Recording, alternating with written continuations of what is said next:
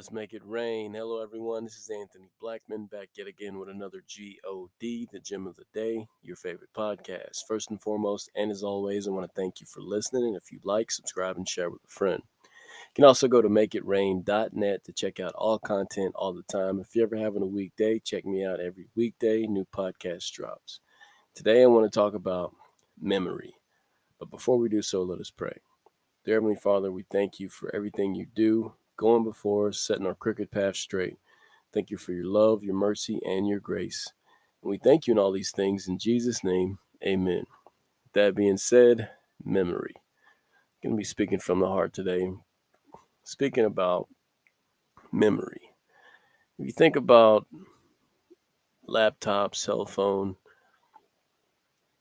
anything that has to do with saving files, or saving pictures or saving anything, period. if you think about that, sometimes you may run out of memory.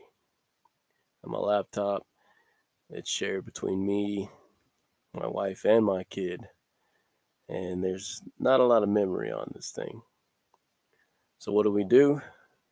We have to either get more or delete some things to open up more space.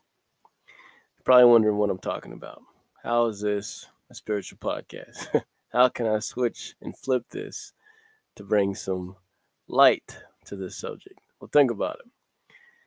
You being the temple of God, right? Me being the temple of God. If I am the temple of God, the Holy Spirit dwells within me and I have things that are not of God stored within me, what do I need to do? I need to get rid of those things, right? I need to open up space for the Holy Spirit to operate. Out with the old, in with the new. He's given me a new spirit. Not only that, if you think about this in a spiritual sense, the old memory that you have, all those things that are stored up within you before you accept Christ, they have to go. All those old memories, those old thoughts, they have to go. Because when you're faced with any type of adversity, you have to know you can rely on the Spirit. You can rely on the Lord. You can trust in Him. If you're going by your old memory, your old thought, you're sure to falter. You're sure to faint in the day of adversity. The Bible says if we faint in the day of adversity, our strength is small.